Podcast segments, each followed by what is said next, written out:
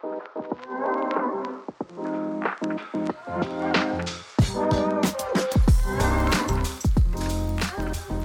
everyone, welcome back. It's John Clark. I'm a licensed therapist, group practice owner, and a coach for uh, therapists in private practice. And I'm excited to be back with you today. Quick change of plans. Uh, our guest, Casey Compton, had to reschedule. No worries. That just means you're stuck with me for a solo episode, which we haven't done one in a while. So um, why not? You know, it's a good time to do that exciting news over here at Private Practice Workshop. Um, just twice a year, we open the doors to our Business Made Human Mastermind program.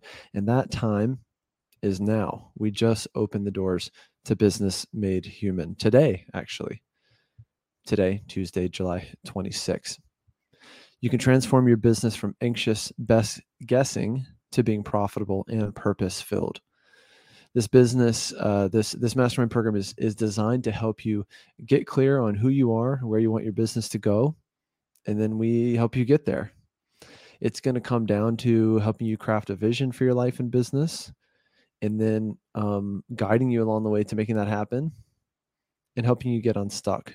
All doing all of that um, in the the context of a community. We meet every single week for an hour in the mastermind group. You also get access to unlimited coaching with me via my regular office hours where you can just come get help anytime you need it. We're also going to have a particular focus this semester on two things finance and HR, finance and working with people. Now, if you're a group practice owner, this has particular interest to you, given that these are really um, the two big pain points for group practice owners. So we're going to have a particular focus on those areas this semester, and we're even going to bring in some guest speakers, uh, some guest experts coming in from um, a very well-known accounting agency for therapists and a very well-known HR agency for therapists. So really exciting stuff. Uh, all you have to do is go to privatepracticeworkshop.com, click on Business Made Human. You're going to book a call with me, and um, we're going to see if you're a good fit for the program and get you started. So that's um, that's what's coming up. Privatepracticeworkshop.com, click on Business Made Human, or just click the link in the description of this episode. Today, we're talking about how to um, create your vision for your business. This is a really important step, a step that a lot of people will skip. And uh, just earlier this week, I was sitting down with one of my coaching clients, and she was feeling pretty lost. Uh, she owns a, a, a group practice in a large city, has a lot going on, and I could sense some ambivalence about where it's all going. Um, as the business was growing, lots more problems grew with it as you hire more people, more more problems and complexities um, show up in the business. And so, what do we do about it? Um, well, yes, we fix those problems when we can and as they arise, but we also go back to our vision. What do we want, and where is this all going? Without it, you're just operating blind. It's like having no GPS, no roadmap for the journey, and what a journey it is, huh? So, in this episode, I'm going to be walking you through some very specific questions that I want you to ask yourself to create the vision for your business and your life. Pretty exciting stuff, huh? If you're here live on YouTube, go ahead and start asking your questions in the comments or ask them as they arise, and I will answer them here live on the show. Vision question number one Who do you want to serve? Who do you want to serve? Now, if you're a solo practitioner, maybe you already have a pretty good idea of who you want to help female veterans with trauma, right? Angry teenage boys, whoever it is. Who do you want to serve? You should be very connected to this um, particular person or type of person with a very particular type of problem, right? Now, if you're a group practice owner, who does the group practice serve? and who do you serve personally maybe you see yourself as you know serving the clinicians in your in your group right serving, guiding, mentoring the clinicians in your group. So, again, who do you serve or who does the business serve?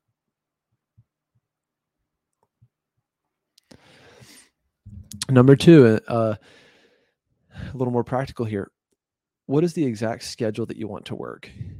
And I want you to think about a weekly schedule, also a yearly schedule. So, weekly, you know, maybe it's Monday through Thursday 11 a.m. to 5 p.m. and taking off one month you know, every single summer, a consecutive month every summer so that you can do blank and blank and blank. So your you know your your vision you should also have layers. Same thing with your goals.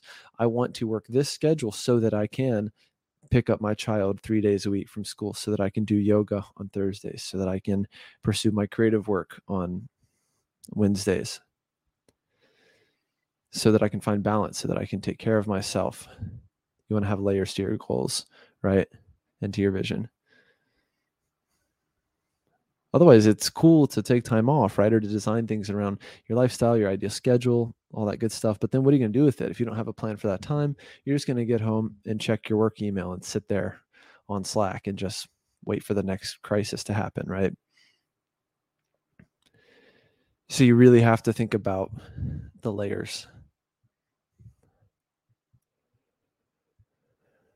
Next question, number three how do you want to feel? So think about uh, maybe a time where you've had a really good day at work, a really good week, and you step back and you think, wow, I feel good, right?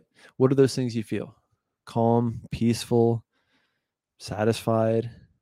Maybe you feel a sense of mastery. Maybe you feel a sense of uh, adventure, a sense of excitement in your business. You really like excitement. You like doing course launches and podcasts and big things, or uh, writing a book every year and doing a big launch and a book tour. Who knows what? how do you want to feel, right? Do you want stability? Do you want predictability in your business? Do you want a business with less surprises, right? Something really straightforward. You want to see 10 clients a week and have nothing else, you know, 10 clients a week in a solo practice, and that's it.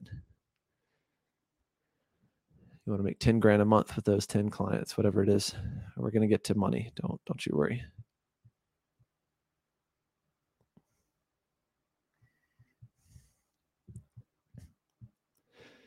Question number four exactly how much money do you want to make? In a dream scenario, how much money do you need to make? Absolute necessity. And again, I should have said at the beginning, you know, the point of this exercise when you're thinking about your vision is to let yourself daydream. You might even take these questions and just kind of meditate on them by going for a long walk. If you're like me, you go surfing, maybe you go for a long bike ride, maybe you do yoga and just let yourself, you know, kind of sit with these questions.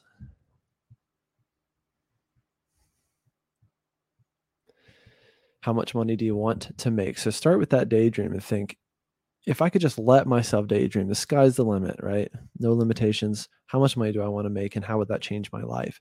It would let me buy a house or buy this particular house or take this time off or help my family or give back or start a non- nonprofit. Or it would help me feel successful. I would feel like a success if I made this amount of money. I don't necessarily recommend that. it's a very limited metric, but uh, could be one of a handful of metrics, right? How much money do you need to make? So think about for your household, and you would want to sit down with your partner or whoever and really figure out how much money do we need to make to be okay to cover our expenses, retirement, college for the kids, whatever it is in your budget. Think about that, that amount. So then maybe if you have your net amount, you can maybe add 30, 35% in order to get your gross amount. And then you say, wow, okay, I need a gross 15K a month in my practice so I can net 11 or net nine or whatever. If you live in a lovely state like California, like me, um, whatever it might be, you want to think about that again, layers and layers and layers to your goals. How is this money going to change your life? How much money do you want to make? How much money do you need to make? really all this is helping you figure out you know how do you define success which is a huge question and one that i come back to a lot in, in this work in helping therapists last question number five is what is your unique zone of genius and how can you spend 80% of your time here so take a second to write down the things that you are really, really, really, really good at, that you have some degree of brilliance in, right? Some degree of mastery. Maybe you experience psychological flow when you're doing these things. For a lot of you, it's doing therapy, right? It's in session. It's what you're best at. It's what got you to the dance. Maybe it's public speaking. Maybe it's leading clinicians. Maybe it's teaching. Maybe it's writing articles in academia. Who knows? When you're in that state of flow and you feel that sense of mastery, you want to design your business and your life around that and you want to be spending as much as possible 80% of your time doing that. So the other 20% doing annoying things like talking to your accountant and taxes and scheduling and cpt codes or whatever right? But we really want to design this thing to where your gifts are best leveraged in your practice. Now you go work at an agency you know, your gifts are probably not really well leveraged. They weren't for me. I was writing assessments and paperwork and going to IEP meetings and stuff that I was terrible at because I'm a pretty bad case manager. Jokes on them, right? Um, but I'm really good at relationships, right? Really good at therapy, really good at helping people, really good in session. I'm good in crises, right? I'm good at handling a crisis. So, you know, you want to be leveraged doing mostly that stuff put this on a piece of paper return to it all the time and then you can think about what do you want to do with it now right? So in in our case you know something i learned from kelly higdon years ago so thank you kelly is the four quadrants where basically you're going to take that vision and put it on a piece of paper or a word doc ideally like a google doc where you have four quadrants. Top left is five years and then top right is one year Bottom left is next one to three months. Bottom right is this week. So you're crafting out the vision, right? Where do I want to be in five years? Where do I want to be in one year? And then what am I going to do in the next one to three months to make that happen? What do I need to do this week to make it happen? That's how you kind of organize your vision and, and really it turns into like a productivity tool so you can figure out exactly what to to focus on next i look at my four quadrants like every single day otherwise i don't know what i'm doing here you know hear those questions again, especially if you're just joining us. Questions to identify your vision for your business. One, who do you want to serve? Two, what exact schedule do you want to work? Three, how do you want to feel? Four, exactly how much money do you want to make or how much do you need to make by necessity? Number five, what is your unique zone of genius and how can you spend 80% of your time every week here? If you do that, you know, you're going to be on your way to success. And a lot of this stuff will just come naturally. You know, it's you're going to be in your zone of genius, helping people. When you're helping people, you can, you're adding value to society. You can sell your your products and services for more because they're more valuable. You're happier, you have more purpose in your life and business, you're less stressed, you're less burned out. The key to happiness. Then you got to go do it, right? Vision without implementation is just hallucination. That's one thing to have the vision, but then you got to go do it and you got to stick to it for 12 months at a time.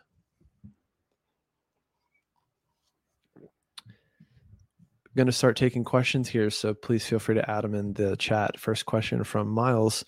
He says, Do you have any tips on how a graduate student can prepare or structure his vision for creating and developing a private practice? Yeah, I love this question, Miles, and I love you know there's a lot of you grad students here on YouTube who follow me here, which is which is nice and really interesting. Um, I love that you're getting ahead of it. I love when graduate students get ahead of this stuff. Now, in grad school, really, it, it you know the big part of it starts when you finish and when you can go accrue hours or open your business or whatever it might be. But for now, you can still work on this vision you know you can still answer these questions. The thing is it's a living breathing document so it can and will change and grow with you that's the point. My vision changes all the time. I get clear on what i want i achieve it so i wipe it away whatever it is right? So you can go and do this. Who do you want to serve right? Out of the clinical work you've done so far and out of the dream you have who do you want to help? Put it on paper right? How much do you want to work when you're in your private practice? How much do you want to make it's like your vision board, right? This is just you allowing yourself to dream. How do you want to feel in this work?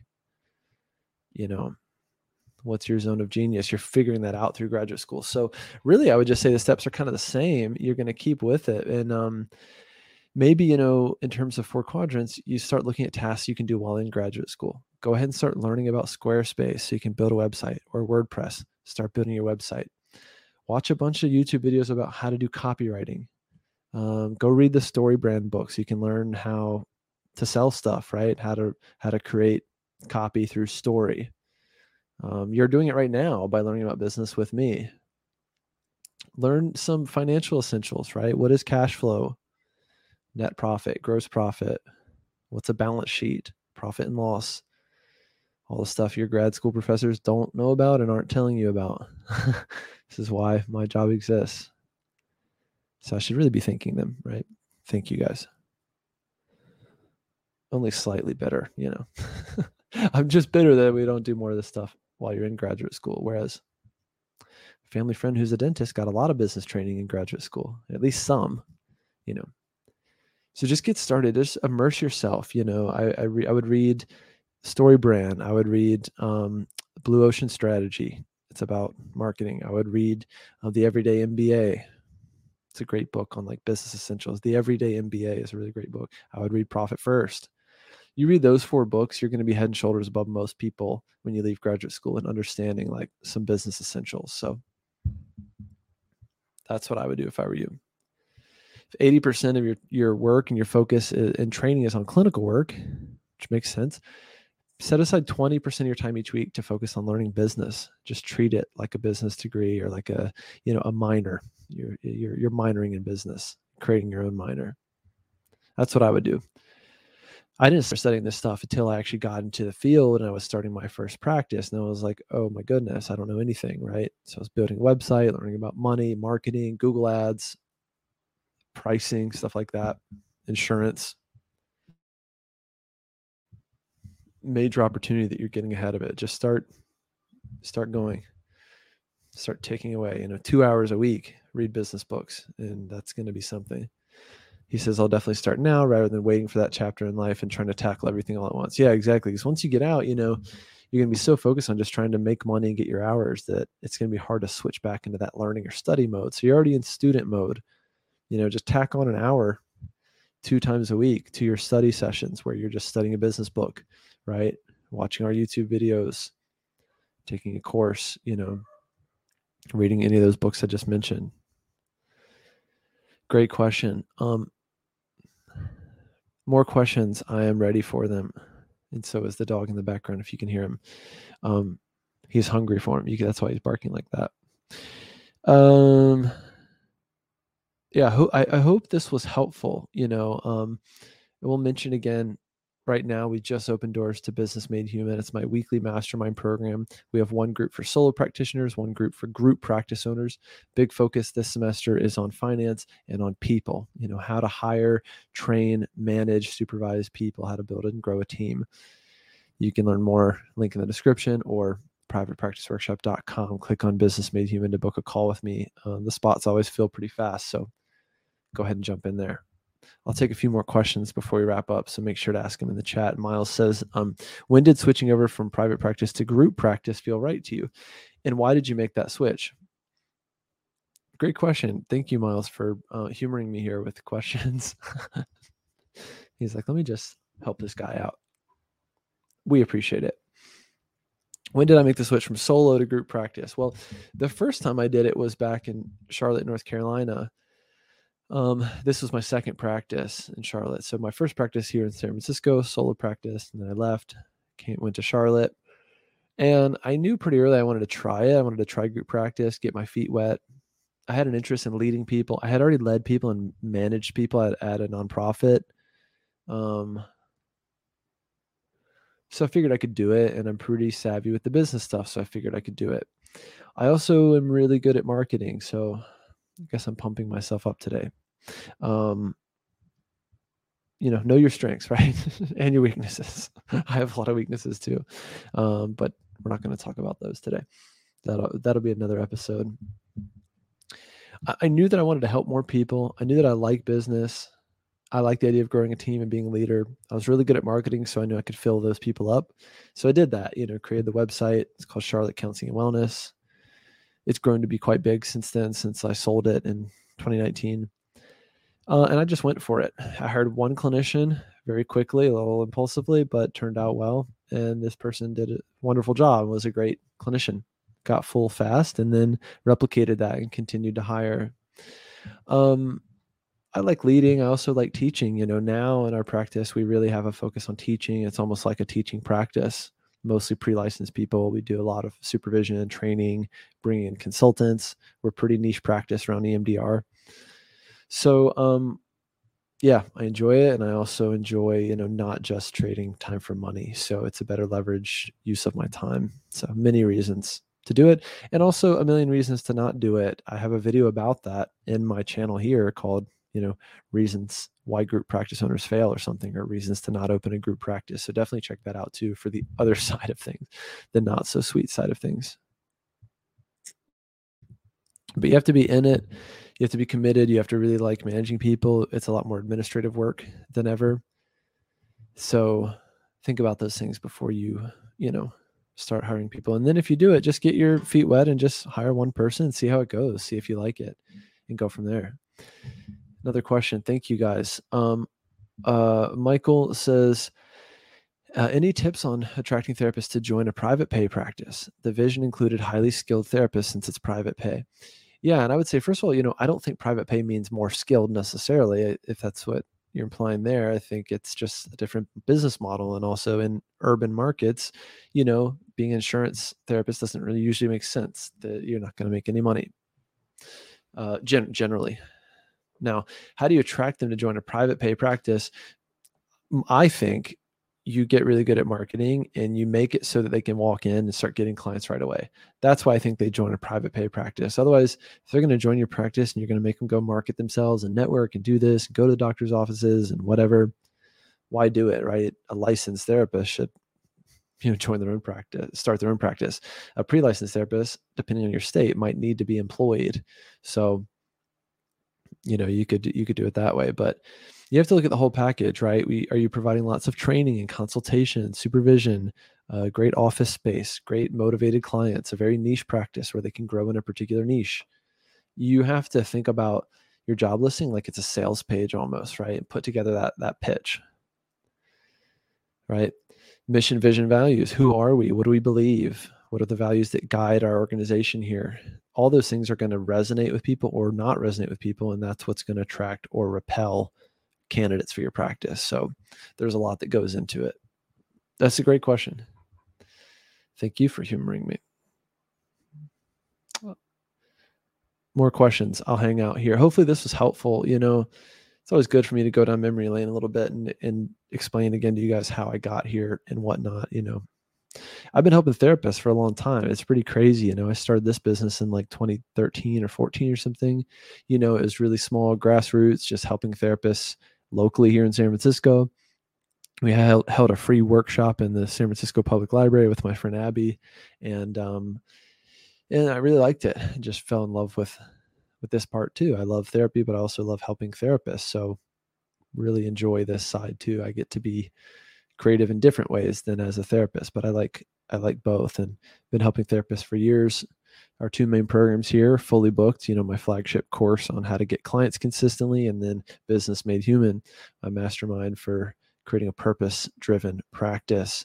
And again, those doors are open now. Privatepracticeworkshop.com. Click on Business Made Human. It's a six month mastermind. We meet every single week for an hour. Small group of uh, uh, you know like-minded individuals and you get unlimited access to me in our office hours. So you want my help you want to get that next level now's the time. Natalie said just wanted to say i follow you and i'm using your tips and they work. Well hey what a testimonial. Love it. Thank you natalie. That's really nice and i do appreciate that and i'm working on being better with compliments. She's like hey this guy's tips actually work you know they're not phony. Like thank you yeah, I like to think I know what I'm doing. By that, I mean I do know what I'm doing and have helped a lot of therapists at this point. Not to be boastful, but I have. And the more, like any teacher, you know, the more students you have, the more you grow as a teacher and learn the biggest pitfalls of your students and how to help people avoid them. So, we've helped hundreds of therapists through our different programs, our fully book course, our masterminds, uh, retreats, individual coaching, and through this ch- channel, you know, through YouTube channel and through our podcast. So I'm I'm pretty grateful, pretty grateful and a little sentimental, you could say today. So thanks for being along for the ride. And I hope you've gotten some help out of this along the way. And I enjoy this live component too. I enjoy doing it on YouTube. We've built a great audience here. So you guys are great. We have a, kind of a separate audience for podcasts. So this audio will be on the podcast, you know, tomorrow morning basically or tomorrow afternoon. And you can always subscribe there to iTunes or Spotify, wherever you listen to podcasts. So it's another great way to get the content, but this is great too. So I love the video element and the live element too. So thanks for being here. Yeah, fun stuff. Um, if there's no other questions, we'll go and start wrapping up again. The Business Made Human doors are open now. Privatepracticeworkshop.com to book a call with me. Links are in the description. As always, today we talked about how to get clear on the vision for your business with five essential questions Who do you serve? What schedule you want to work? How do you want to feel? how much money do you want to make or need to make and then what's your unique zone of genius and how can you spend 80% of your time there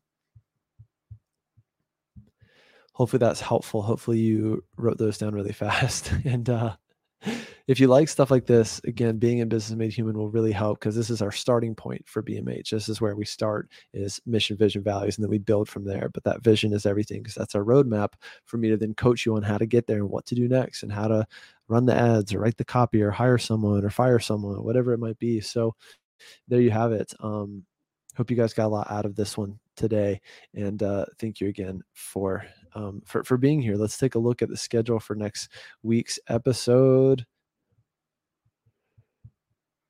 To be determined. We don't have an episode scheduled for now, but we're gonna we're gonna figure that out. So um, stay tuned. Keep an eye on on YouTube. Keep an eye on our email list to uh, to um, to to see when the next episode will be. So thanks again for being here. Again, uh, my name is John Clark. It's been a fun one as always, and um, you know what? Just hit you with a little bit of music. I can do it.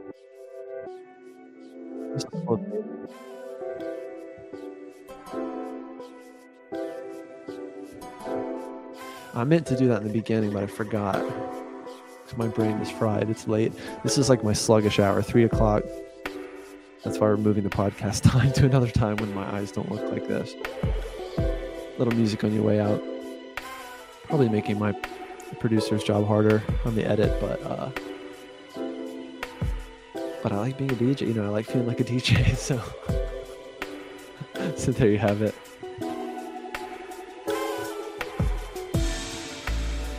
Thanks again for being here. See you guys next time. Take care.